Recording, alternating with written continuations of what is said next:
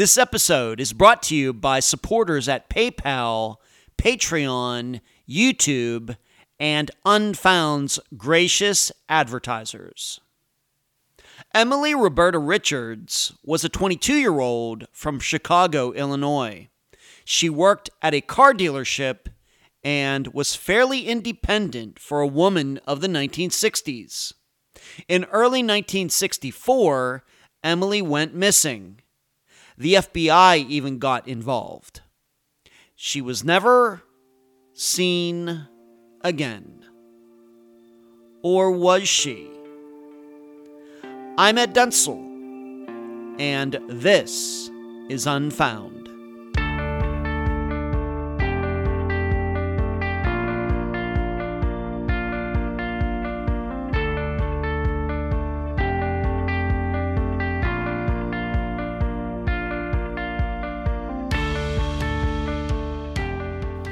My job as the host of Unfound is to bring you the truth and facts about disappearances. This often means touching upon the less than attractive qualities of the missing people that were known to everyone well before the disappearances occurred. However, sometimes the opposite happens. The interviews reveal details about the missing people that were not known. People living double lives, things like that. Some examples Ashley Kohler, seemingly working as a secretary, but was actually a call girl. David Schrader, seemingly had kicked his alcoholism years before, only for his kids to find beer bottles and such hidden around his house after he went missing. Stephen Kocher, seemingly a religious young man with nothing to hide. Yet his phone records eventually revealed he had been hiding quite a lot for quite a while. And most tragically, Tyler North, who had gotten divorced but had secretly been still seeing his ex for sex. And I'm sure you can find other examples like this in Unfound's catalog. Well, with Emily Richards, hers might be the most extreme example of this yet.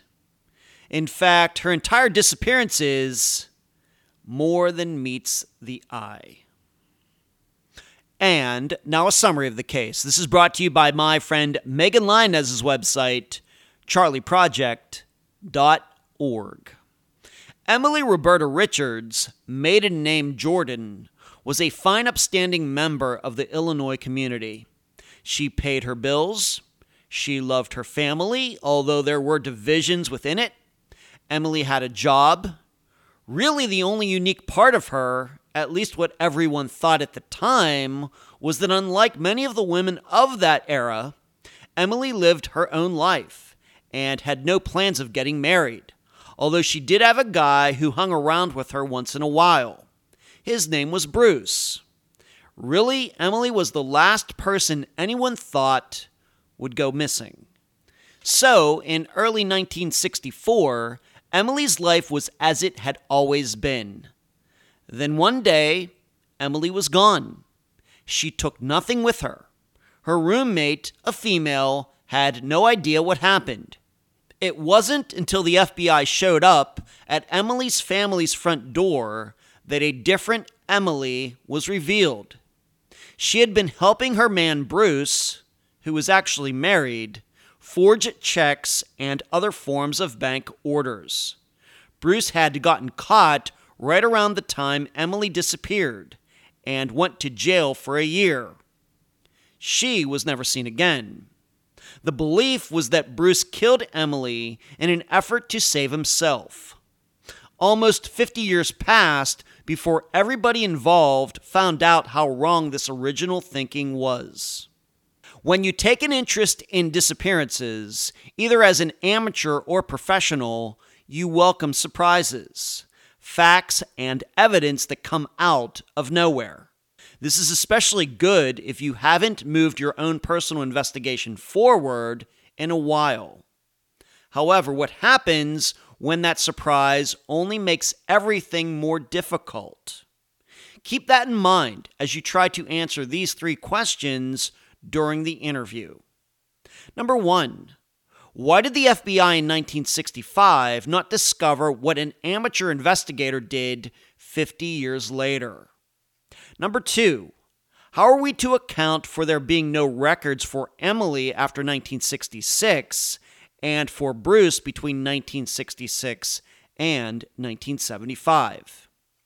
And number three, could the original theory be true, but that it actually happened a few years later?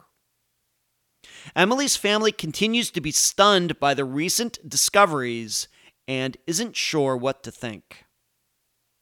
The guest for this episode is Emily's cousin, Amy Spanfelner. Unfound News. The newest episode of the YouTube series Unfound Now is out. I analyze the November 2022 disappearance of Christopher Miller from Janesville, Wisconsin, who went missing while being chased by police. Please watch the video, comment, and give it a thumbs up. Next, if you can believe it, I'm getting business cards. Not sure how I'm going to use them. Not sure who is going to get them. I'm not sure if a podcaster needs business cards. But these cards look fantastic. Finally, I'm on the verge of producing a course on podcasting for teachable.com. It will take anyone who is thinking about getting into what I do from the conceptual stage the whole way to marketing and monetizing. I hope you will check it out when it's available. One note before this interview starts please excuse my coughing during the interview. Allergy season is in full swing here in Florida. I'm so happy to have on this episode of Unfound a cousin of Emily Richards, Amy Spanfelner. Amy, welcome to Unfound. Thank you. Uh, for the listeners, I was just telling Amy before we started, uh, she is the second of three Amy's that we'll be having on Unfound in this very early year, uh, very early times of 2023. I don't know why these things happen sometimes to have guests with the same name within like weeks of each other. That's just how it worked out. But Amy, welcome uh, to this episode. Let's just start here. Tell the audience just about the current situation of Amy Spanfelner, as much as you can reveal about yourself, your life, and of course, I think people want to know about you first. Sure. Um, I first and foremost am um, a mom and a wife. So that keeps me very busy. Um, I also help manage our construction company, um, and we build custom homes, mo- mostly local custom homes, so we don't have to travel too far. Um, and that also keeps me very busy. So um, right now is like year end, quarter end, tax time, audits, you name it. right. And I appreciate you taking some time out of your day to do this uh, interview. Oh, it's a great opportunity. So well, thank definitely you. didn't want to pass it up. thank you. So when you say custom homes, uh, you I, I think most people think of homes these days like these.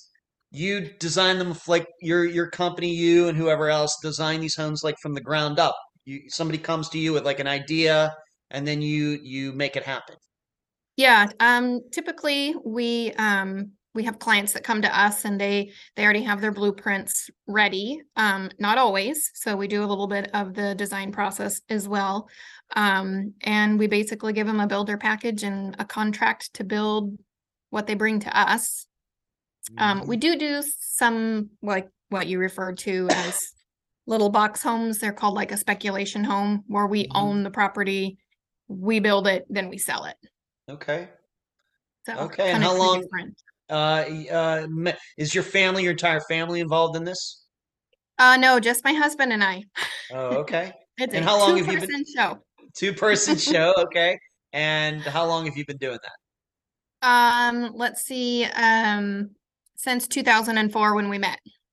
Wow, good for you. 19 years in the building business. So you've seen the ups yeah. and downs and real oh, estate sure. crashes and all of that.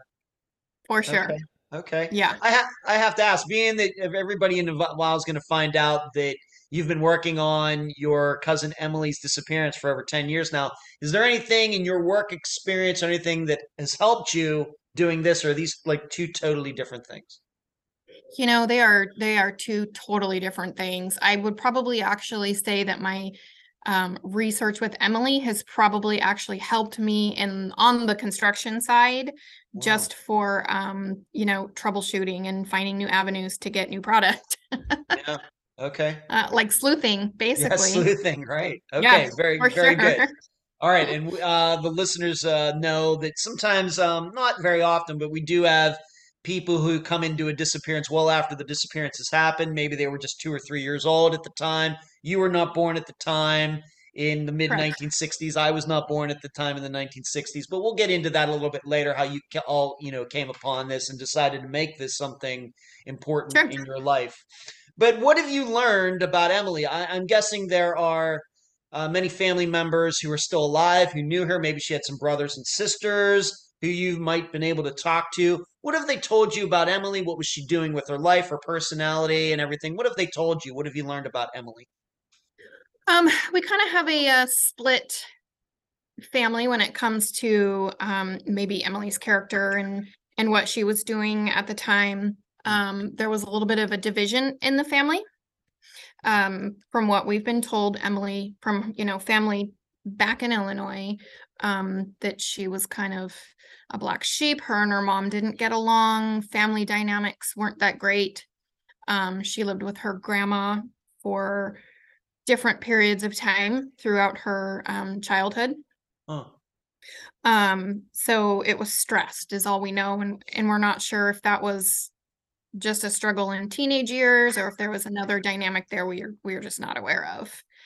Um, so you know, there's that side of it. Um, her younger sister will not talk to anyone about her. Um, she has voiced that um, you people, probably being me and my father, need to leave her alone. She's not interested in talking about it. Um, she says, you know, Emily abandoned my mom and was horrible to her, and I don't want anything to do with her. So there's that. Okay, yeah. And this is not the first Um, time a guest has expressed something like that. Uh, Yeah. it's not something that we get into on Unfound because we don't like to make waves or anything. But many of the guests who come on Unfound are the only person or one of a very select few in a family who care about finding their missing, you know, family member. Right. So Yeah. this might might be more uh, common than you realize. But yeah, okay. And maybe I should ask you this: Um, How are you related to Emily? So um I am actually first cousin once removed. So her and my father are first cousins, sharing their parents were siblings that married siblings. Okay. All right. Thank you. Okay. yeah. All right. So there was some family uh, tension going happening in, let's just say, the early 1960s. Uh, you Yeah. mentioned she had some tension between herself and her mother. What about Emily and her father? And and maybe we'll just straight we'll go right with, right with that. What about her father?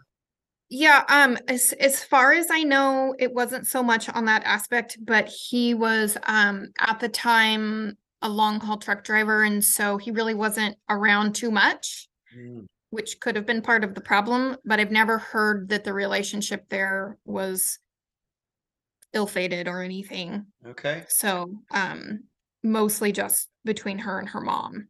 Okay. But her parents were married. Um, they were married up until the early 60s. Okay. So they got divorced. So at the They time, did. all right. So at the time, we'll just keep this simple of 1964. By that time, her parents were divorced. Yes. Okay, all right. And you did say that in, here in the 21st century, uh, we're doing this interview, by the way, for everybody on February 1st of 2023, that uh, the the younger uh, sister does not want to talk anything about this. Maybe we can understand that. But does Emily have any other siblings? Um, she had three other brothers. Two are deceased. One, um, I have not been able to locate. Wow, so Emily is Yeah. still missing here, and then she has a brother who Yes. nobody And knows where he is either. um, my dad kind of explains him as a little bit of a wild card. You never really know what you're going to get when you contact him. Okay, all so right. Okay, I've, and I've uh, searched a little bit, but I haven't found anything um, I haven't made any contact. Okay. Would he have been an uh, older brother or younger brother of Emily? Youngest, youngest. Youngest. Okay. So there's at least a decent chance if he's taking care of himself, no accidents, that there's a decent chance he might be alive, but he is not Yes. m- missing in the same sense that Emily is, correct? He is not. No. Okay. okay. So getting back to Emily in particular, so she has the several siblings, doesn't have a very good relationship with her mother. Um, but what about what have you learned about? Um, she have a lot of friends? Was she popular? Uh, maybe an introvert? You know, kind of education. Did she go to college or high school? Eh, You know, some of that information. What can you say? Sure. Um, as far as we know, um, from like my dad's side of the family, um, being like himself and his siblings and his mom and dad, um, you know, Emily visited them a lot and she spent a lot of time with their family, kind of almost like adopting her like a child. And Mhm. so, you know, their version of her was she was, you know, very nice and very friendly and she um she was attending college. I think it was um Illinois Normal Illinois State Normal University at the Okay. time. I think it's different now, but Okay. um, and I think she was in for like business administration, and she had transferred there from uh, Lakeview High School. Um, she was working at Warner's Pontiac in Chicago. Um, it sounds like doing bookkeeping. Okay. Had her own apartment with a roommate. Um, and so, um, yeah, I mean, Mhm. she made it seem like things were just great. Oh, okay. So to me, it sounds like, at least the way I understand, I wasn't born until 1970, but it sounds like for uh, a young woman in the early 1960s, she was maybe more independent than most. Uh, you know, would- maybe, maybe if so. this was the 1970s, 1980s, this all maybe sounds something, but at that time, uh, a little different for women. So she was very independent for that time in our culture. Mhm. Yeah, I would say that. Okay. Um, and we're going to talk about her roommate uh, a little bit later. So she's living on her own. She has this job, just pro- providing for herself. And I think it is now just Illinois State University, which coincidentally a guy went to high school with. His daughter goes there. But where did everybody grow up? What town or city are we talking about in Illinois? Um, so I think um her dad and herself were like Chicago based. Mom, grandma, my dad's family was like Bloomington, Illinois. Mhm. So not in Chicago at all. Fairly far south from Mhm. from Chicago. Okay. I was in Bloomington, Illinois, coincidentally, last July. That's so weird. Okay. All My right. I- were there. I, I I know there. I went right by the Illinois State campus. I was with a friend of mine from college and uh, one of his sons. It's so weird. Okay. Yeah. All right. Yeah, all So okay. So um she's living her life. Sounds like she plans to graduate from college eventually. She did not graduate. She was going to college when this all happened. correct. Okay. So she has this job, bookkeeper at a at a car dealership back then. So let's move on to this. Uh, let's just talk in general. We're going to get, of course, specific later, but let's talk about Bruce Richards in general. Who is he? What have you found out of maybe about his background before maybe the early 1960s? His age, those things. What have you learned just in general about him? Um, uh, we learned that he, um, as a very young child, went into the military, that his mother, um, basically signed for him to go in because he was underaged. Hmm. Um, he falsified his birth date to get in, Common think that back then. Yeah. two or three years. Um, but he went in early and they ranked him high because he was supposedly very, very smart.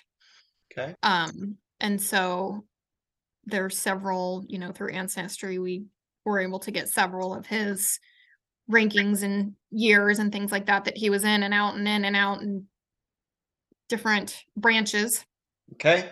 Um, and so we we do know that much from his earlier years. Okay. That's about that's about it. We don't have anything um college wise, which I'm guessing maybe he didn't go since he went into the military so young. Okay. Uh, any information um, that uh, you were able to figure out how he and Emily met? Um, I don't have any factual information other than at the time they were both working at auto dealerships in Chicago. Okay. But there's nothing that says they were both working at the same one. They were not. Okay. So it could have just been they met at some industry event for local dealerships or or something else. He maybe was Yeah. looking for a job if he was in sales or something or, or something, or maybe they met when Emily was looking for a job originally. So we're still not clear all these years later uh, how the two met, but they certainly did know each other. And I have to ask, did your family at the time back in the early 60s know that Emily and Bruce knew each other? Was did Bruce Richards' name ever come up in any discussions or or anything like that as far as you've been able to tell? Um, so my side of the family did not know him personally. They'd never met him. Um, and what they had heard of him was from Emily's mom, and she didn't like him. She always call would refer to him as names when she brought him up when it mm-hmm. was brought up in family conversations. Okay. She So when like you- the boyfriend. The boyfriend was bad news. Whatever. All right. So your understanding then is back then, the early 60s, that Emily's family understood that there was this guy, Bruce, and he and Emily had some sort of relationship. Yes. All right. And he was quite a bit older than Emily or around the same age or what? Older. I think by 11 years, 11 years. Okay. something like Okay. that. That's uh okay. Yeah, 11 years. 11 years. Okay. Quite a bit. Maybe not crazy. Uh, maybe if it was the opposite way, a woman being 11 years older, maybe that might be a little more unusual, but still, never know. Yeah. Okay. But he was married, correct? Yes. Okay. And what year, if you have it in your notes there, what year did he uh, get married for the first time? 55. 55. Okay. 1955 is uh, when he got married to his first wife. Now, most importantly, as far as you can tell, and I realize that you didn't come back into this until 50 years later, was he divorced at the time that he and Emily ended up being a couple, as far as you can tell? No. All right. So he's still married, but Emily was his new squeeze. Yes. Okay. All right. Maybe that's why uh maybe that's why Emily's mother didn't care for him too much. Maybe uh you know, maybe she kind of suspected something like that. Uh is there any indication that you found that Emily would have known that Bruce was married? Um I I don't have any documents that would say that she knew he was Okay. married. And Okay, without so she never speculation, once again that's what never I said got. anything never said anything to her roommate, to her mother, to her father saying, "You know what? I'm can't believe I'm doing this. I'm I'm dating a married man." Anything like that. Nope, not not that we have knowledge of. Okay. So let's now move up to 1964 and what um, I'm calling, at least in the outline that we're following for this uh, for this interview, uh, the what we're calling the first disappearance. What have you learned about this? It's 1964. Emily, as you said, she has a job. She's going to school. She uh, she's living on her own. She has a roommate. I guess she has her own car. She has a lot of great things going for her.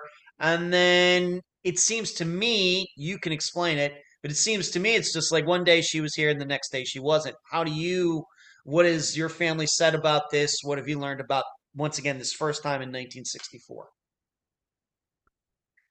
Um, well, I guess it would just be the conversations that my father, you know, remembers hearing about her that she was just missing.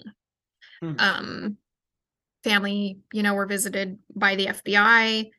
Um, so there was talk of that. Wow. Um, you know, what what those topics were about, um, from what my dad remembers and what the oldest brother to my dad remembers was that um, she was in trouble with a counterfeit savings bond ring. Wow. And they were, yeah, they were supposedly cashing checks from Chicago and they were being tracked to Florida. Okay. And how shocking was this, as you can, uh, if you can tell, how shocking was it for your family to hear that she would have been involved in something illegal? Pretty shocking. Um, I think for my for my dad's immediate family, it was shocking.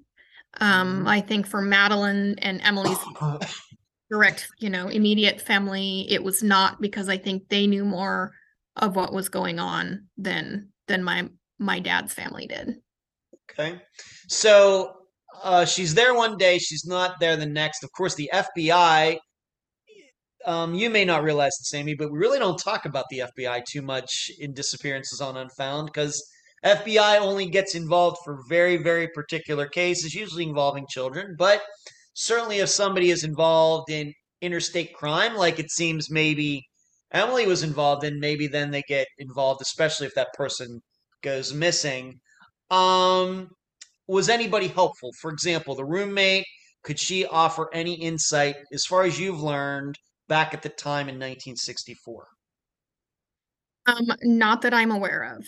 The only um conversation that we have around her was that she had actually called Emily's mom inquiring if she had seen her because she had been missing for several days, not home for several days, and all of her things were still at the apartment. Okay.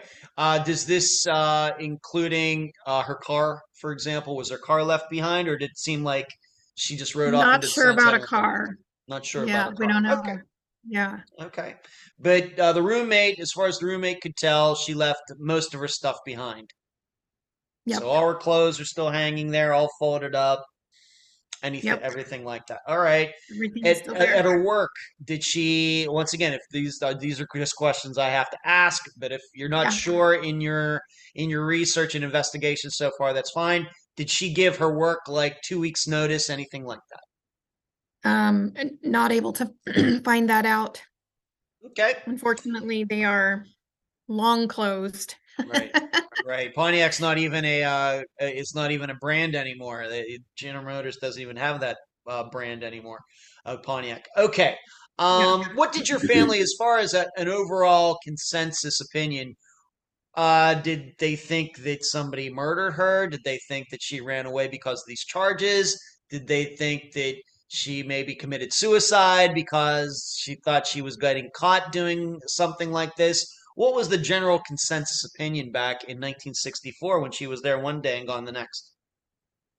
Um, I think in the early beginning, they may have thought that she would likely resurface. Mm. You know, maybe, you know, took off, either knew what was happening or didn't know, you know, kind of got caught up in it. Um, maybe was told they were going for a road trip and all this was happening and she didn't realize it, or or she did.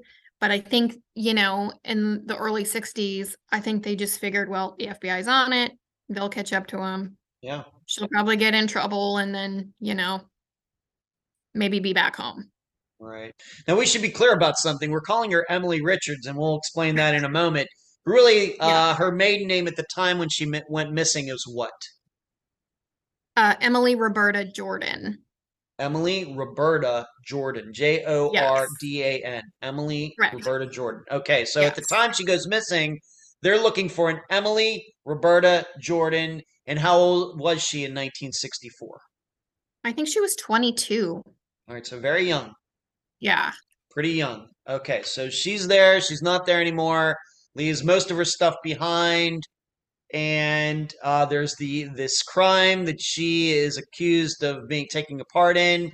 And coincidentally, it's between Chicago and St. Petersburg, Florida, which is essentially kind of where I live, although I have a Clearwater address. All right. so this is going on. And, but I should make this clear. Now, going back to Bruce Richards, was it alleged that he was also involved in the same ske- scheme or crime as well? Yes. It was. Yes. was. Um, an aunt to uh, a great aunt to my father and Emily had um, been visited multiple times by the FBI from 64 to 65. Um, and they were under the impression that maybe family members were harboring her since they Yeah. hadn't found her yet. Of course. Sure. Um, and she was actually, you know, kind of upset that they were still hounding them about it because they didn't know where she was.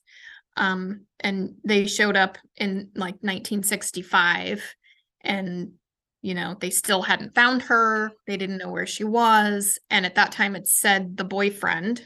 So they obviously knew the boyfriend was with her and it was her boyfriend. Um, that he did a year in jail or prison um, and took a plea deal. Okay, so, So- I guess what we're saying is Emily went missing in 1964. She's involved in the scheme, and maybe you want to say what this scheme was again: counterfeit savings bonds. Yeah, that's what my dad remembers it. So, you know, it could have been traveler's checks or Okay. some kind of counterfeit checks that you could just cash along the way Okay, so when I start thinking of in this, I larger think amounts. I start thinking of something like Catch Me If You Can, that movie. Of course, it was a real life story where guys cashing these counterfeit checks, and the way our Federal Reserve System works, they don't find out it's counterfeit until weeks later, and already the person is gone with the cash, and you just Yeah. have to keep doing that to stay away from the law. You know, Tom Hanks, Yep. Leonardo DiCaprio. Um, of course, that's probably a Hollywood interpretation of what really happened in real life, but maybe that's something that people can think of to maybe try to compare to this. But I guess what we're saying is Emily disappeared, but Bruce didn't disappear. He was actually caught and went to jail. Correct. You did. Okay. Yeah. Yep. All right. And at so, that point, please. um, my my great aunt had, you know, said, "It doesn't surprise me you didn't find her. She's probably in the swamp." All right. So the belief is he's in jail, she's gone, and they're thinking, well, maybe. Uh, once again, we don't theorize, but we can do this Yeah. because we know it's going to happen next. We're going to get to what happens next. Yeah. But it's theorized in '64 that he was thinking that Emily might squeal or something or snitch or something, so he had to get rid of her, maybe to cover up even more things. But he ended up getting caught, did not, uh, and went to jail, although only for a year, which seems One like a pretty for a pretty light sentence for something like that to me. Yeah. Well, Right. I guess it would probably depend on the amount of money. You know, it was a short time period that they tracked him. So, you know, it wasn't going on for months or years. It was more like weeks. Okay. So, Do we do you have any information if the FBI or the police even tried to ask Bruce, well, hey, hey, where's Emily? You know, we know you were had this scheme together. Do you know where she is? Do you know of any statements that ever have come out that Bruce made about Emily at the time? zero. Zero.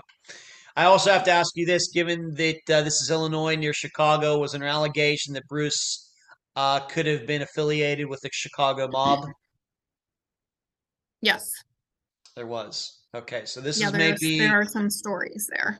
all right. So this could have been a, an entire mob kind of scheme. It wasn't something hatched necessarily by Bruce. It could have been hatched by somebody higher up that he was in, involved in it. Okay, Which All right, so for she's- me kind of validates the sorry. It please kind go of ahead. No, validates it's your the interview. Please.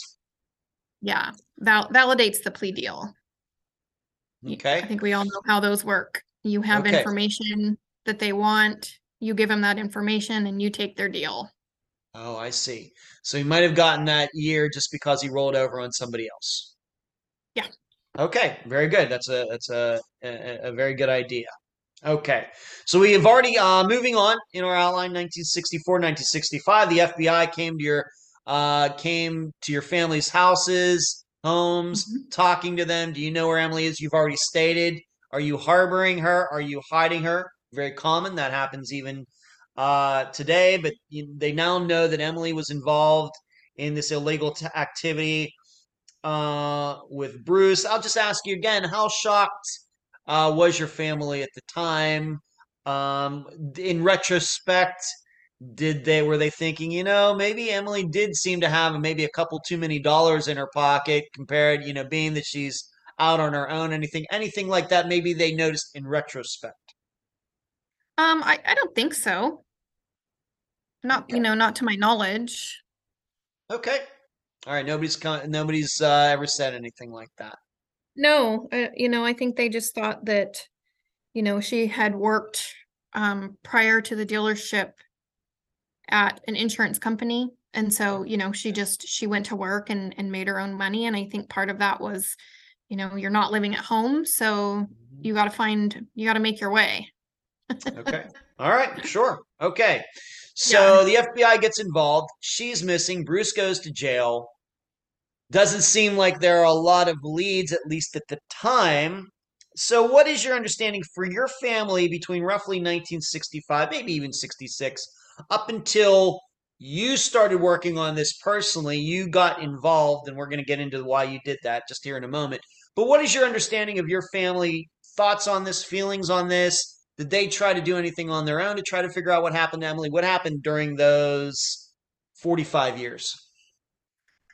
Um, it was just it was really silent. Um, I think Emily's mom, you know, figured sh- you know she got involved with this guy and she didn't resurface. Um, that she was probably probably dead, and that was kind of just the family theory because years had gone by and Emily made no contact with anyone. So you know, no letters, no phone calls, no visits, no nothing Okay. from anyone, no friends, no family, compu- completely silent. And so from my grandmother's aspect, you know, she they believe she was dead. Okay. That's a totally Yeah. believable. You know, we start talking about crime, we start talking about the mob. If your family knew about it at the time, makes all Yeah. the Yeah. sense in the world. Of course, this guy only goes to jail for a year and then he's getting out. It certainly looks bad for Emily. So let's Right. now bring this back to you. How did you, you know, you, I, I'm guessing you knew about Emily's disappearance for a while, but what was it like around? I have it in the outline 2010, maybe it was a few years before or after that. But what made you get interested in this? You know, going to devote, you already, you and your husband have your own business. You already have enough work in your lives to do, and congratulations on that. Why did you choose to take this on? Uh, we'll start there. Um, I think it, you know, it was right about the time that um Ancestry rolled out their um, online platform for building your family tree and um, you know, documents and people and um and my sister and I, you know, we I love history and and I love, you know, family stories and things like that. And so um I I signed up for it and um started building our family tree and you know both sides and then she did her husband's side and and then I started my husband's side and Mhm. and you know as we were building it the the DNA side of it came out probably you know maybe 2 years later I think. Um and so then I'm like hey I'm doing this. I got this for Christmas. I'm going to do it. You want to do it? And so we all did it and um it was probably about that time when my dad was like oh hey has anything come up with my missing cousin? And I don't to that point I had never really heard any stories. I was very small. Um my sister remembers it a little bit. She's 4 years older than me. So she was like oh how maybe we should look into that. So it just wasn't talked about a lot and it wasn't talked about a lot with the younger kids of the family either. Okay. um and my you know so my sister and i were like oh hey let's let's make sure we've got all those all that side of the family in there and get emily in the tree and it actually wasn't known until ancestry that um emily's name was actually emily because everybody called her roberta Oh, I see. So she, Yeah. so back, is that how she, what she went by in everyday life back in the early 60s then? Yeah yeah everybody called her roberta her mom called her roberta jean which jean was an uncle. Roberta, So- Roberta Jean, G E N E, I guess. G E A N. I don't. Yeah, I don't know. Actually, I don't know how it would have been spelled. Okay. Okay. My mother's Yeah, middle but name it- Jean. That's interesting. Okay. Everybody had a different name back then. Like my grandma's name was Rosemary, but they called her Becky, and. One was Adeline, and they called her Jane. Like Uh-huh. people just didn't go by their birth names; they all had like some kind of nickname that they got. Naturally built-in aliases. Okay, I got Yes, you. Okay. Yes. Yeah. So right, when we were right. researching and the name Emily came up, my dad's like, "Well, who's that?" And I'm like, "Well, it's your missing cousin." Okay. So they all never knew because they just always heard her name called Roberta. Okay. So I guess what we're saying here is when you started this, it wasn't, you didn't start getting on ancestry.com and everything to find Emily slash Roberta. You No, did it because it was just like, for the reason a lot of people do it. You know, I'm interested in my ancestry. Uh, my dad is very much into that. Me, not so much. But, Yeah. uh, you know, going back to, you know, where, you know, um, wh- what countries did they come from and get your DNA tested? I'm like 60% German or things like that. That's how this all got started. Yep. Oh, okay. All right. And so let's start here with your work. And what year was it? Maybe you just want to give us the exact year now that we've talked about all that. Um, I think it was 2010. All right. So, I, okay. So I got that right in the outline. Very good. All right. Way to go, Ed. Seems like it was. Okay. So let's start here. Um, we're going to start maybe in an unusual place. We're going to go back to Bruce. Okay. When did you find out that actually, of course, he was only in for a year. He got out of jail. When did you discover?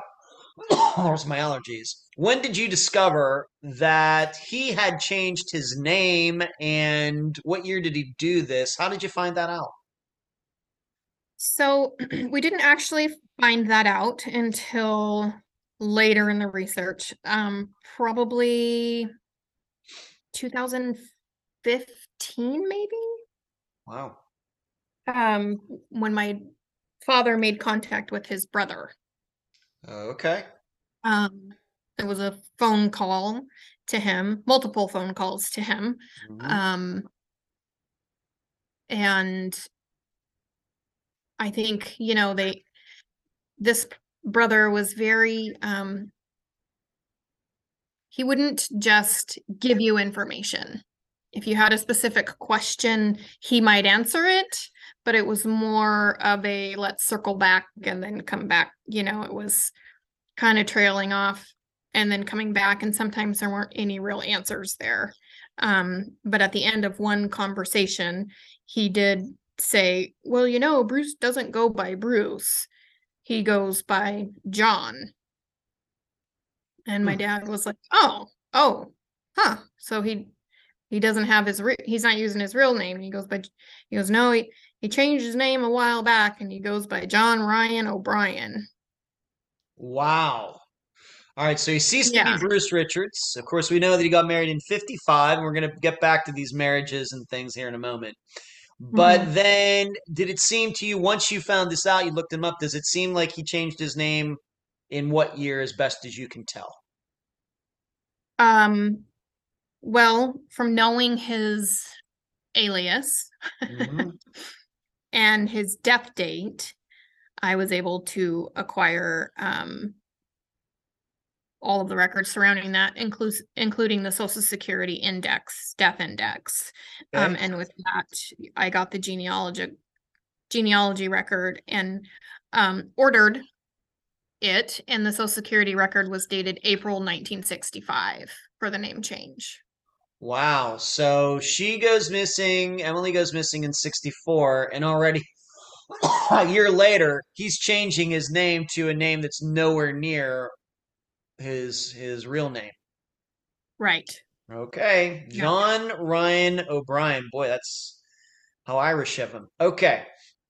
So uh, once you knew that, of course, you already knew that he um uh, got married in 55. Were you able then to Mhm. discover the divorce records of when he got divorced from his first wife? Yes. One Yes, more. I found found those um as well. Um probably a little bit after I learned of the name change. Just because I was more focused on, you know, f- trying to find his location and what he was doing between 66 and Yeah. And Emily and their marriage and all that. But Right. yeah, my focus wasn't on the divorces as much as it Mhm. was locating them. Okay. Um, but I I did get that, and it was out of Chicago, and um, it was granted. I think she filed for it in 1962, and it was finally granted in 1967. Okay, and remember that date, everyone, 1967. We're going to come back to it. Now, he ended up getting married again in the 1970s. We have to remember this was Emily and Bruce were a thing in 1964 when she went missing, and this is all going to be important for all the listeners here in a moment. But he got married again in the 1970s. What can you say about that? What year? Um, and um, you know, what can you say about that? Well, so after his first marriage, he actually there's the marriage certificate for him and Emily. Mhm, We're going to get to that. That's going to be the big 1966. surprise. Yes, we're going to get to that. But what, yeah. yeah, but what about the 1970s? Yes, please. Um, so the 1970s, he marries the late wife. Um, and they're married out of Washoe County, Nevada. Um, and that one is dated May 1st, 1976. Wow. Okay. Yeah. And they ended up getting the divorce at some point. So she filed for an annulment. Wow. Um,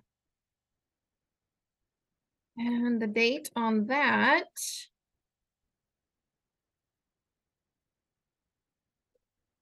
is 1979. Wow. Three years she's married and she doesn't want a divorce. She wants an annulment. Yeah. Uh, meaning. So now, once again, I've never been married, but it sounds weird to me that you could file for an annulment three years after getting married. Usually, when I think of annulments, it's like like a month in, not three years in. Uh, any insight into that? Anything you've been able to find out why they just didn't get divorced instead of an annul? You know, they got the annulment instead. So I believe um in the state of California, you can file for an annulment if any of the information documents people originally involved have falsified any information. Huh. So like, you know, gross neglect and abuse and all those other random physical things, emotional things are a divorce. Like you file for it and there's like a reason Okay. behind it. But I think the code that is on these documents pertains to like false information. All right. Maybe it's because he changed his name. Maybe she found Could out be. that could be that we don't know that, but we do know that he changed his name, and maybe she found Yeah. out his real name and found out his, Yeah. you know, his backstory and found out all these other things. Maybe that he'd been in jail and everything else. We just don't know. But he, she got this annulment. It was granted three years later.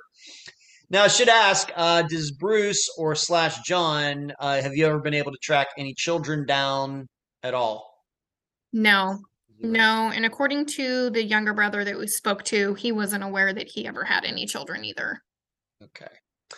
Now, here we come to, and you've already mentioned it, but we're going to talk about it. It's very, very important to all of this because uh, Emily's family thought that in 1964 is when she went missing. But in doing your work all those years later, you were able to find that actually Emily and Bruce got married in California in 1966. So, generally, two years after she disappeared from Illinois. Uh, Correct. tell everybody how you came upon this. How shocked were you by this? Uh, you know, how did that even uh, come about? Uh, we'll, we'll talk about that first. Um, so I'd been doing my ancestry research and and just, you know, collecting documents and I had seen um the index for a California marriage for a Bruce Richards and an Emily Jordan. And I, you know, just kind of passed it by thinking, well, family thought she was dead. That was Florida and this marriage is in California, like that's a long ways to go and so Yeah. I'd clicked on it and I had looked at it and I I kind of ignored it for many months. Um and it kept popping up as kind of like not a hint, but um you know, associated with the name. It's kind of how ancestry works. So um so I clicked on it again and I was like I was talking to my sister and I was like, "You know what? I'm just going to order it. It's like 22 bucks. I don't need a certified copy they'll send it to me whatever they can you know they have to black out anything they can and so i ordered it and i remember checking the mail on thanksgiving because i hadn't checked it in a couple days and uh, we were on our way to my dad and my mom's for Thanksgiving. And I got I got I was like, "Oh, hey, look, here's here's that California record." And so I opened it up and I'm reading it and I just had chills and I was like, "Holy crap. it's her." Huh. Yeah. And I called my dad and I'm like, "You'll never guess what I just got in the mail." And he's like, well, "What's that?" And I'm like, "Well, your dead cousin was not dead in 1966 because she married this guy in California." And he was blown away. Straight blown away. Now, what I think about that entire part that we've t you've just mentioned there for the last couple of minutes is that you came across it and kind of blew it off. It wasn't like a eureka Mhm. moment because, you know, all of us who cover, you know, research disappearances, we're always looking for that piece of information that might change the narrative. You know, it's a real fact and it like blows your mind, you know, as soon as you see it. For you, it was like a little different. You took a little more convincing, I guess. You went to other things and then Yeah. came back to it. Why do you think that is? Uh, Because that's really the kind of thing you were looking for, but you you kind of just glided right past it. Yeah, I think there was so much focus and conversations that she was dead, you know, um, dead in 1964 and the Florida connection, you know, how in the heck did she make it to California? What for? You know, all these things. Um, and so I just, you know, the first few times I seen it, I was just like, probably not her. Also, like, how much money do I personally want to throw at this? Yeah, yeah, I, I you know know, the feeling. so yeah, but I was like, you know, for 22 bucks, I'm not out Mhm. any lifetime savings or anything. And so, so I, yeah, I just finally just ordered it because I'm like, well, I will, I'll be out 22 bucks if it's not her. And then I'll know it wasn't her. Right. Okay, Yeah. so what what what we uh, kind of to put this in a nutshell, this part of it is that she goes missing in 1964, and it seems that she went to California or somewhere, but ended up in California. Just and she quit your family and everything cold turkey. Just Yeah. one day she was talking to everybody. The next she's out of there.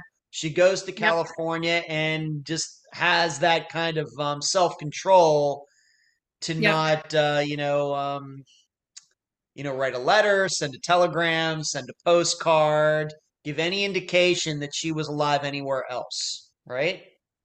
Yeah. Nothing.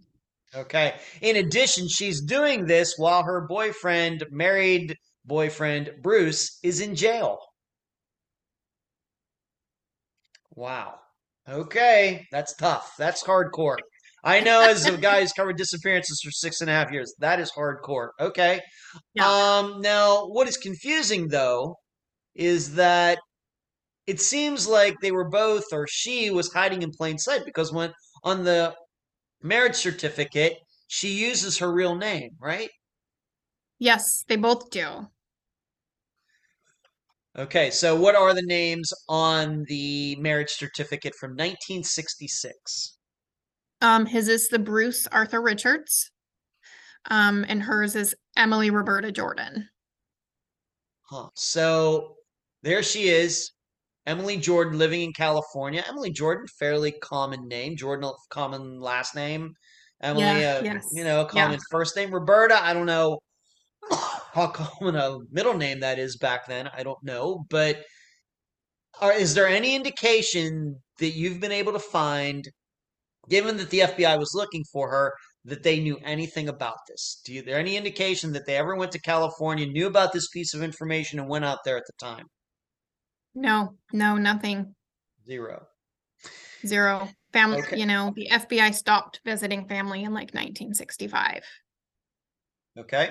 And then for Bruce Richards, who changed his name to John Ryan O'Brien in, in 65, he went back to using his Bruce Richards name for this marriage certificate the very next year. Yes. Yeah. Wow. And of course, we have no explanation for that as of uh, 2023. No. Zero. All right. So they get married. Um, and just to be sure about this, and I asked you the first time we talked, were you able to, of course, everybody has to sign stuff when they get married. Your opinion, I realize it's not an exact science. is the signature that Emily put on that marriage certificate back in 1966 is it similar to the signature that has been able to be found for anything she signed in the early 60s? What do you think? Um, yeah, so she's on a lot of her school photos that she had given to my grandmother.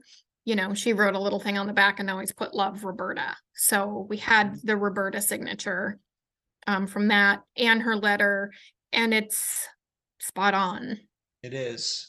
Yeah, from Okay. the loops and the slant and your starting and stopping points, and Wow. it is it's very spot on.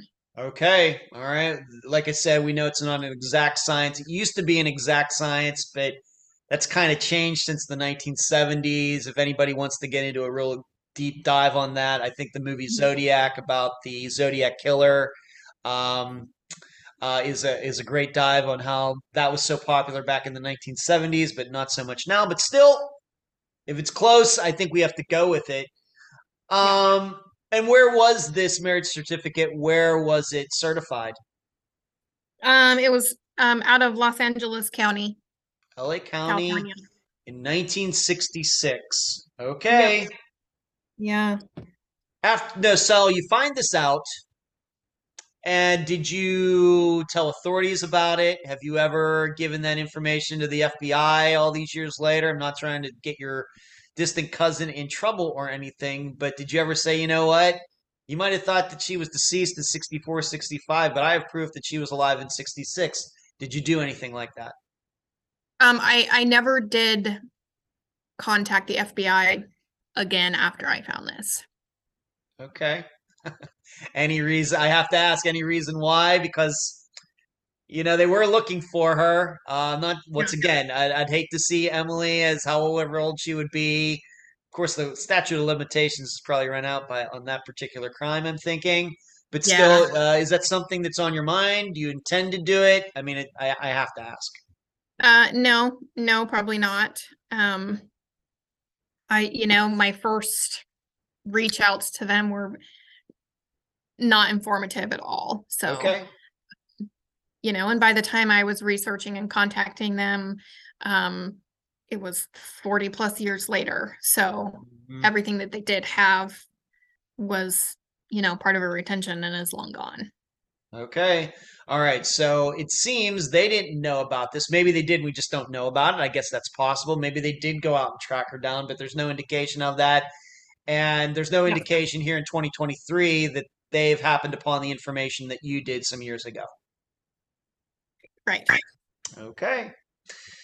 So now the big question is after this marriage in 1966, is there any information? I know there were a couple addresses on on that uh, certificate, that marriage certificate.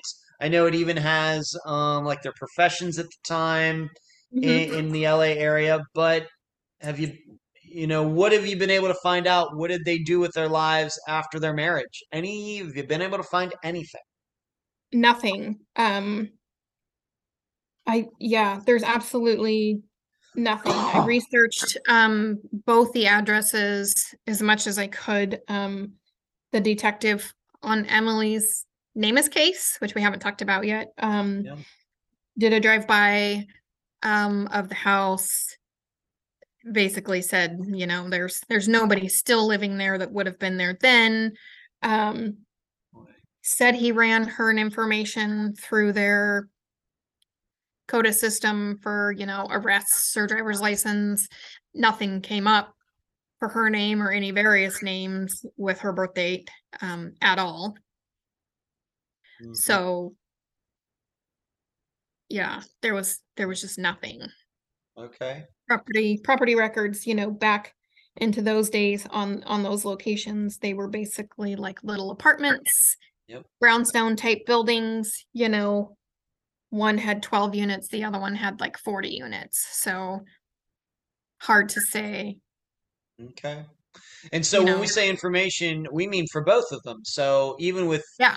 Bruce slash John, you really don't, um, you know, because not to, but we have to say that Bruce is not alive anymore. He is deceased, but there is a record of him like starting in the 1970s. But even for him in that kind of like eight to nine year period before he gets married for the third time.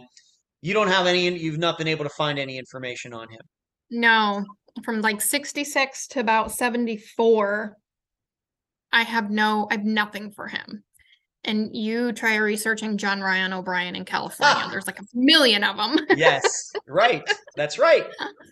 That's right. So- um, and it very well may be that, well, he, he did end up using that name later, but who knows what name he was using, Right. right? Who knows?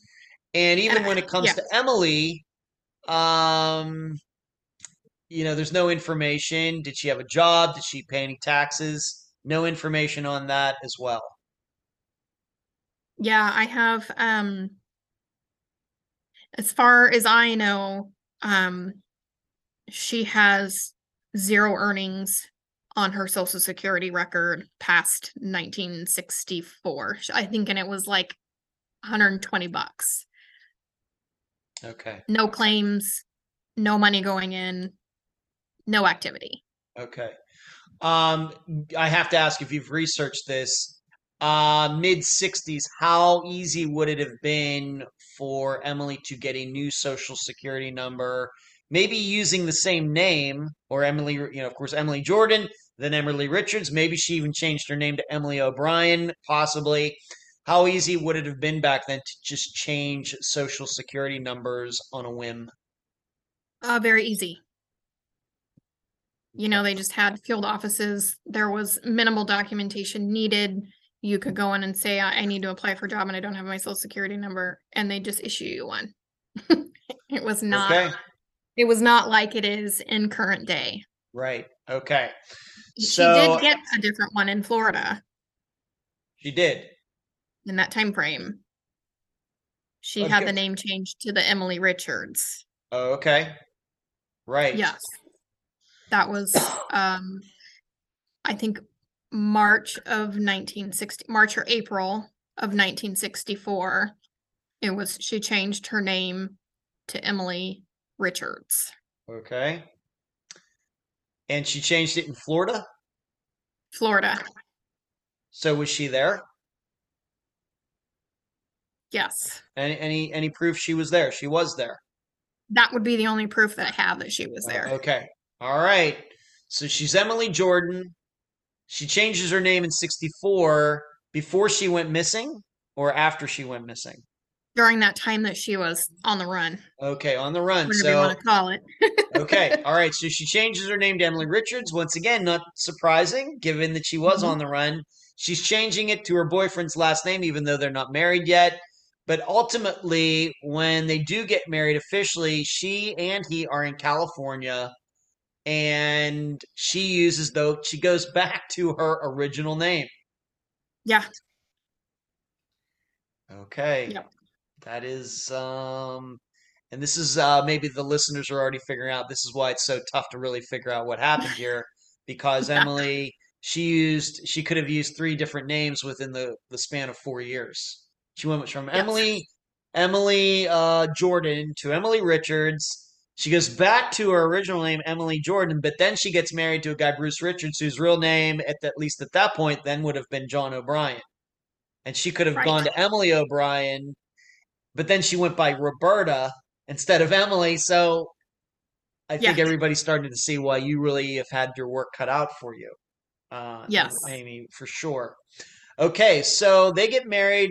No information after that. Um, you say you have social security information for Emily. Uh, I know this is a sensitive topic, but I have to ask: What about any social security information for Bruce slash John? Anything? Um, I have his original. I have the the social security number he used when he when he died Okay. Through the social security index. Um, I I do not have information to his original one when he was Bruce Richards. Okay. Um, there is one, obviously, and there could possibly be two, depending on when he was issued one for the military. Okay. All right. So, So, it's at possible least that two. All right, but you have no work records for him, him getting paid any money between roughly 66 and when he ended up getting married that next time. Um, the only thing that I have is that in the early, I'd have to go back to my notes. In the early 70s, he did receive Social Security, like insurance, maybe. I think like SSI. I'm not sure what that Disabled? is. Okay, disabled or something, sure. Um, through a railroad pension. Huh. in in a certain age certain years he worked for the illinois railroad All right, so this would have been going back to his Illinois days then. yes um and i actually the the records came up actually on ancestry um and i applied for a FOIA request through the railroad and they keep telling me they they don't have that record and i'm like well you released the record Mhm. so Okay. it's somewhere um yeah Yeah. so i'm not i'm not sure but i do know they were paid out through the railroad Okay. so wages earned But still between but still between 1966 and 1975, it's basically a blank sort of history pretty much for Yep, we don't uh, for Emily is. and Bruce. I'm just going to keep calling them Emily and Bruce. Uh, that'll Yeah. keep it easy. Uh, no uh, proof that they ever bought a house. No proof that they ever lived in. Let's just pick a state, North Carolina. No, no idea if they went and lived overseas. Nothing like that. Nope there's there's nothing which it actually surprised me on their marriage certificate they they they don't have the same address hmm so it led me to believe maybe she got there before he did but i'm not Yeah. sure obviously i don't know Yeah, if he moved out there, why didn't he just move in with her? That's a good question. We don't Right. know. Okay. But we ha- we have to we can't forget though, he did end up get getting married in 1976. This is a marriage we've already talked about. But here's the big Yeah. deal. Uh is there any proof that Emily and Bruce ever got divorced? i have not been able to find anything Okay. In addition, if everybody's really, really, really, really paying attention to every small detail in this in this interview, they got married in 66, but technically he wasn't divorced until 67 from his first wife. correct All right. So maybe this is just his modus operandi. yeah Um I mean, he would have known it wouldn't have been a valid marriage anyways. right. Okay. So they get married, it gets annulled in 79. Does he get married again after that? No, All right, so he is a single man, as far as you can tell, from 79, and unfortunately, he died in 2009. correct. So just before you started doing all of this. That's Yep. uh, unfortunate timing. Okay. Trust me. I uh, what uh, what about his two ex-wives? Um, has anybody uh, attempted to talk to them, or I, I think they're both deceased now too. But maybe if you had a chance to speak to them before they died within the last few years, did you have a chance to talk to them? Anybody talk to them? Anybody anything like that? No, basically, by the time I knew, you know, of the next marriage, um, we were past the time where everyone had already passed away. Wow. So I wasn't able to ever talk to either wife. Um, but I did track down nieces to each wife, um, and was able to learn a little bit of information through them. Yeah. What was that?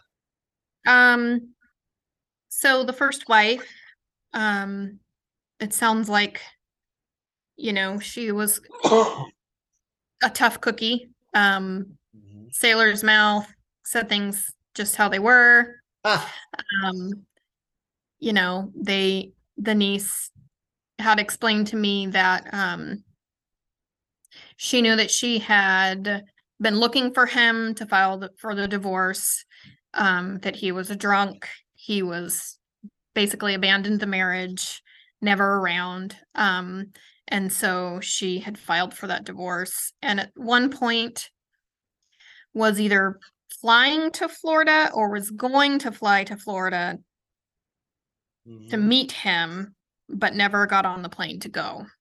Hmm. Um, when asked if she thought, you know, if she would have anything to do with Emily's disappearance, she had said it wouldn't, she wouldn't put it past her. Wow. Okay, this is what the niece said. Okay, uh, if she knew that um, Bruce went to California, married another woman when they were still married, although it sounds like the paperwork all got started in 1962. Maybe there's some sort of jealousy or something there. Yeah. Okay, but it, it's interesting to me that she could track down Bruce, but the FBI couldn't. Maybe that that Yeah. needs to be maybe that needs to be figured into this as Mhm. well. Are you even aware, like for uh, wife number three, was she even aware? Is, is the best you can tell that Emily ever even existed? Did Bruce ever even talk about it? No, no, not, not, you know, niece never said anything. She basically said, you know, um, she was never really around them. Um, she was very young. She had just gotten out of college and just got married. They would drive through and, and visit, but Alice, the third wife, would, you know, come see them at a restaurant. John wouldn't be there. Um, he he just wasn't around, Okay. is what she said. okay. Um, I I did contact the third wife's um half brother who lived in New York. And he he's he kind of said the same thing. Um, it sounded like he only knew of John's character just from what Alice had told him. Um, and that that, you know, he was an awful drunk, drank all the time. Um, and that they got divorced. She filed for divorce or the annulment um because he was using a fake name. Okay, and what she was. I guess he's officially changed it, but on the other hand, you know, how would you feel if you got married to somebody and after you married them found out that they lived the first half of their life with a different name and maybe then you start thinking, you know, what was going on here? Okay. Yeah. And it doesn't sound like Bruce was much of a treat anyway. Maybe if he had been a good guy, nice guy, treating her well, then she wouldn't have done that. But maybe that was the, the straw that broke the camel's back back there in 1979, possibly. Okay. Um, what did uh, Bruce do with his rest the rest of his life? Uh, he, was he working? You talked about him being on SSI for a while. Um, already said that he died in 2009. Did he continue to work? Did he get in trouble with the law? Uh, anything you've been able to find out for the 80s, 90s, and 2000s for him? Um, I don't. I really don't have anything except for that he remained living with his late wife. Um, Hmm. and up until the death certificate, um, it states that he was a salesman in the automobile and sales and leasing industry. So I don't know if that was like makes sense from Chicago because that's what he did in Chicago. And that's Right. what he knew best. And that's still to this day very easy to get into and out of and back into. So Okay. um Okay. I haven't really looked for much. Um, I, I know I did come across a record, wasn't a record, sorry, it was a newspaper article of a vehicle for sale, and the contact name was John O'Brien. But a million John O'Briens in California, so That's right. Could be him, got- could not be him. What about Yeah. his uh, obituary uh, when he died in 2009? Was it very descriptive? Did, was there any mention that he actually used to be known as Bruce Richards? Anything like that? um, no obituary. No obituary. All right. So just the death certificate.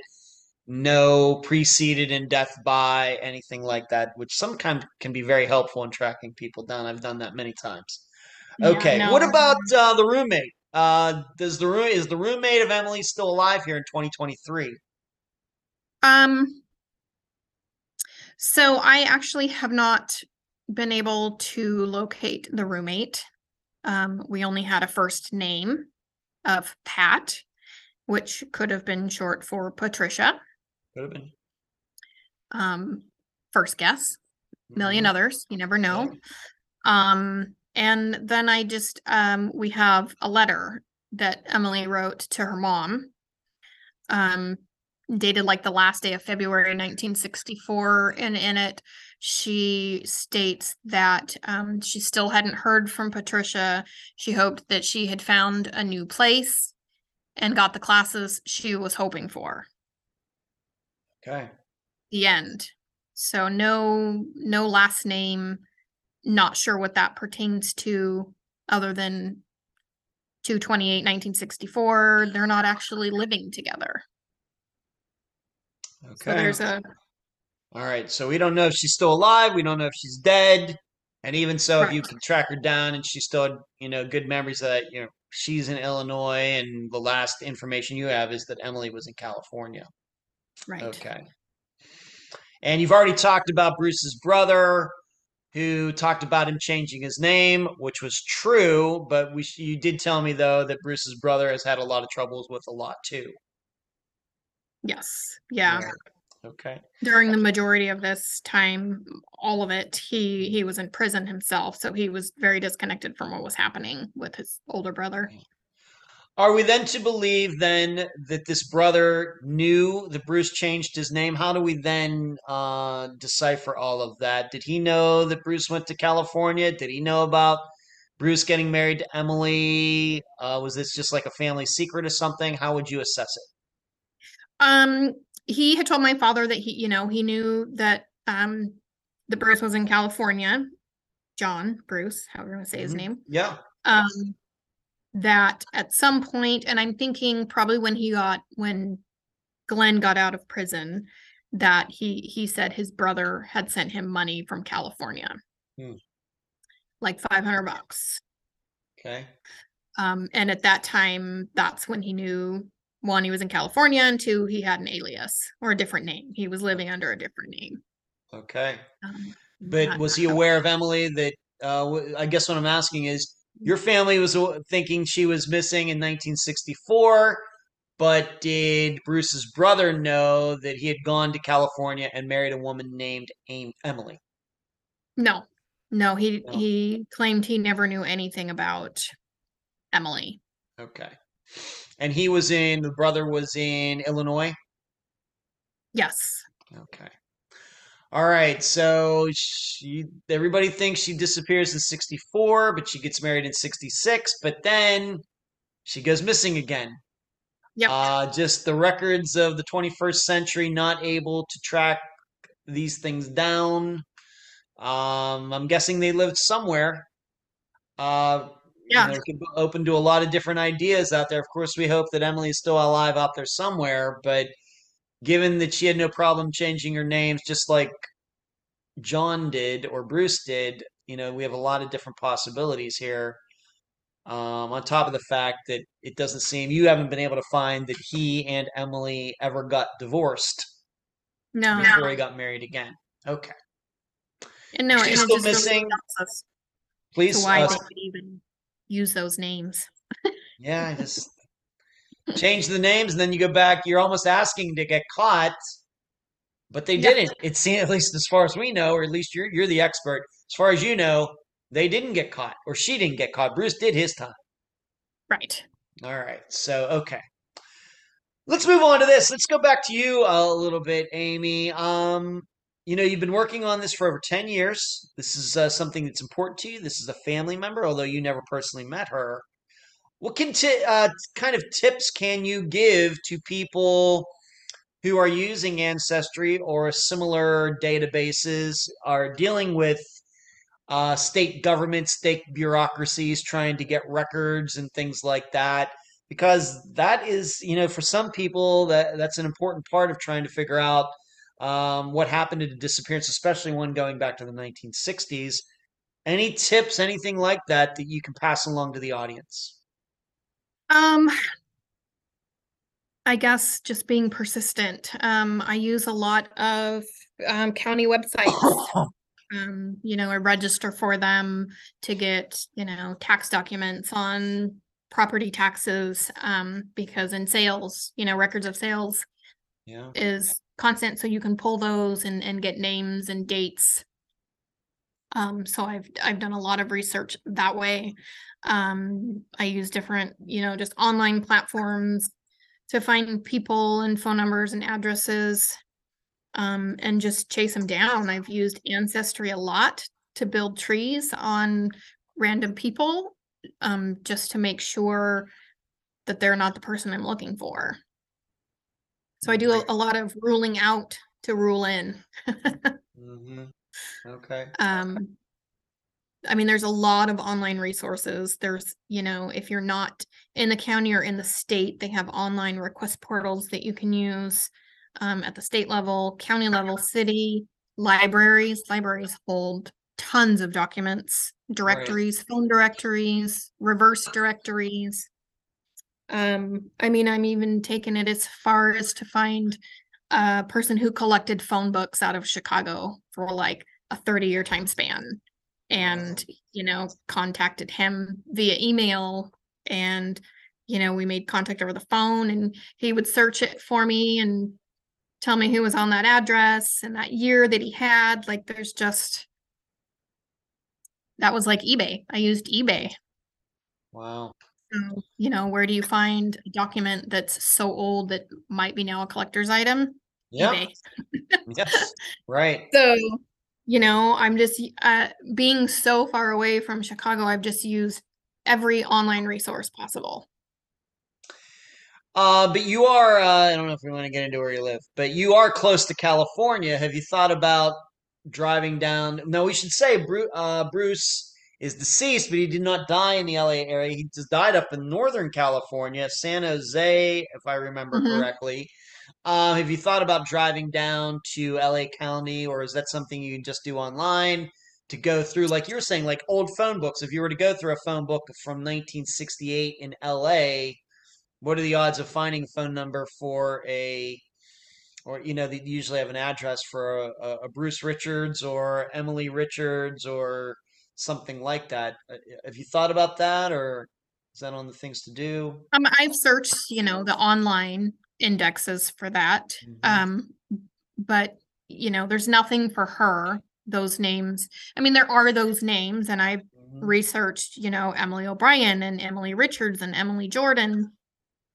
And I created the trees for them, did the addresses, searched them back, and they're, you know, they're not her. So the one Emily Richards that I tracked um ended up, you know, she died in like the early 70s. And so I was like, well, I mean, it's possible, but Yeah. she was born in like 1922. like, right you know, way over there. so eliminating by just tracking every name possible. But that John Ryan O'Brien one is just impossible. There's like pages and pages of them. uh-huh. and that very well may be the reason he picked that name at the time. Yeah.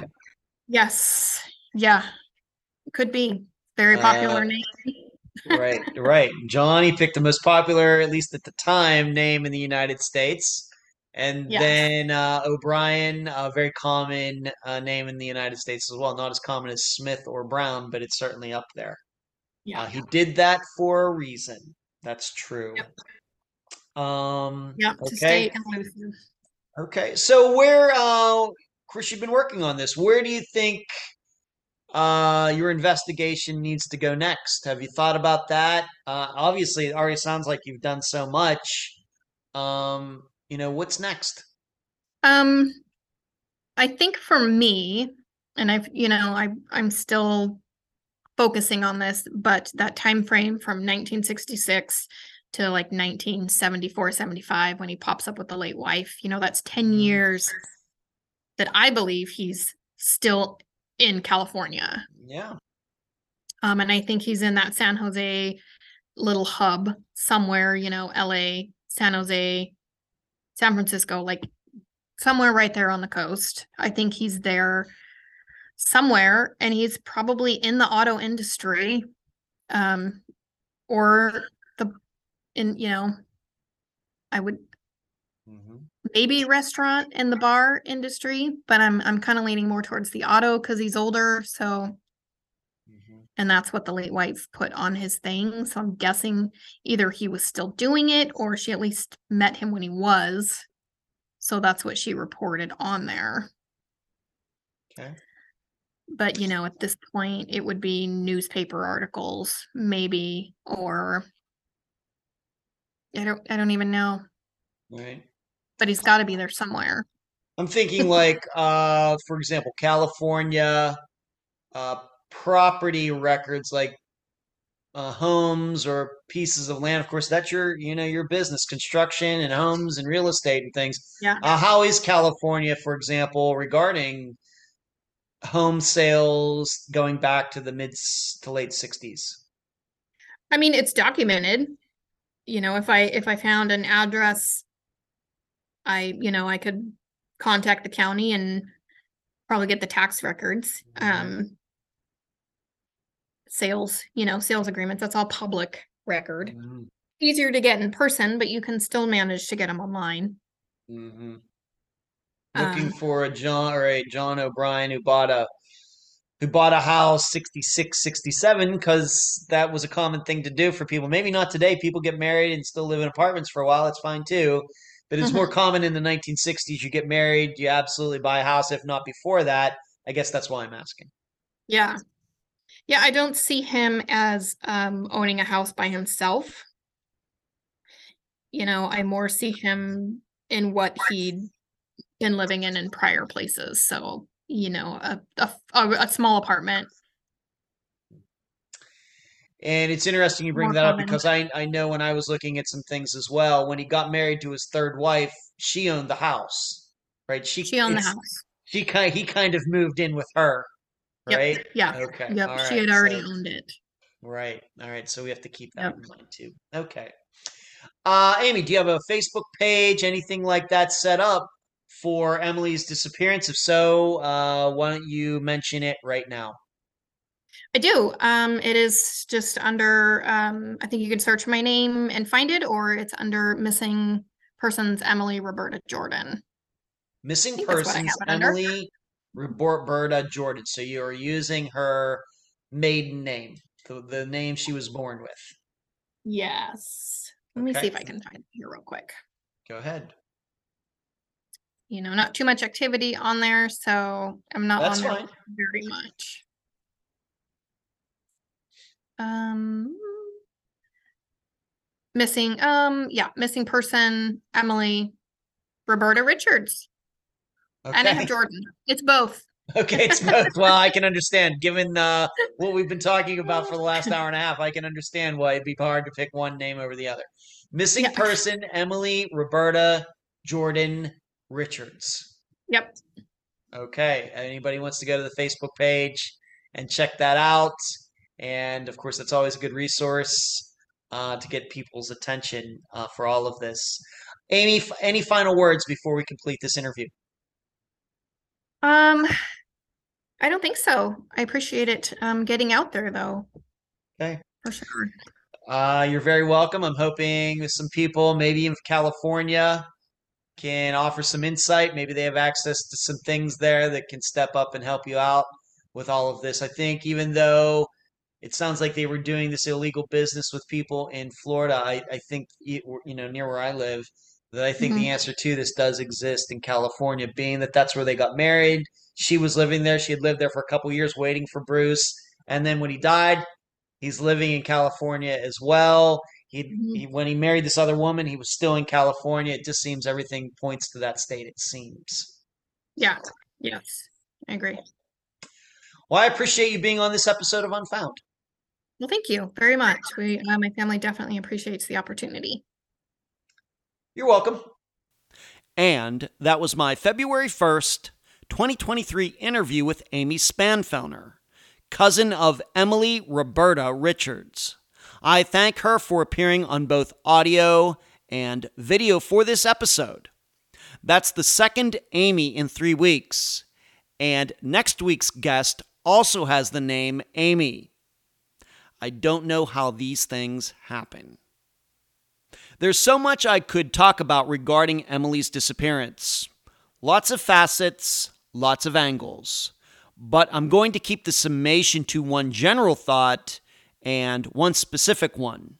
The rest you can find at patreon.com forward slash unfound podcast in the blog. I'll start with the general thought first. For disappearances this old, whether they have all the twists and turns of Emily's or not, we start to see the limitations of digital data. Certainly, what Amy found on Ancestry regarding Emily's marriage to Bruce is spectacular. Great work on her part. However, if this disappearance were even just 20 years newer, taking it into the 1980s, there would certainly be no issues finding out where the two lived after getting married, where they worked, and all sorts of other info. And this would even be like 10 years before the internet became widely accessible. But as I've encountered with my own work I do privately on disappearances, when I start to get back to the early 80s and late 70s, that is where the public info that can be found on online databases such as White Pages or People Looker can really start to become sparse and ancestry for these situations is not much better. For example, had Bruce and Emily got married in any of several other states in 1966, Amy would not have found that record because several states do not make marriage licenses public. And not to be negative, but I think this is the way it will always be for the internet once we go back to the 1970s and earlier. Searches will always be a crapshoot. I guess you can always show up in person at some government building to go through microfiche and old manila folders if you'd like. As for a specific point about Emily's disappearance, despite him being deceased, Bruce, aka John, is the key to figuring out what happened to Emily. Why? Because we know he lived until 2009. And although there may not be any records on the internet, I'm inclined to believe in some filing cabinet somewhere in Florida, in California, wherever, there is a record of where he lived between 1966 and 1975. And that will be the next leap forward in Amy's work but I totally heard what she was saying during the interview. There are a ton of John O'Briens out there. But surely one is more than meets the eye. I'll leave the public theorizing up to you. And that's the program. Right now, while you are in your podcast platform, Spotify, YouTube, iTunes, wherever, give Unfound a five star review, a thumbs up, whatever that platform allows. I thank you for listening. I'm Ed Dennis, and you've just finished this episode of Unfound.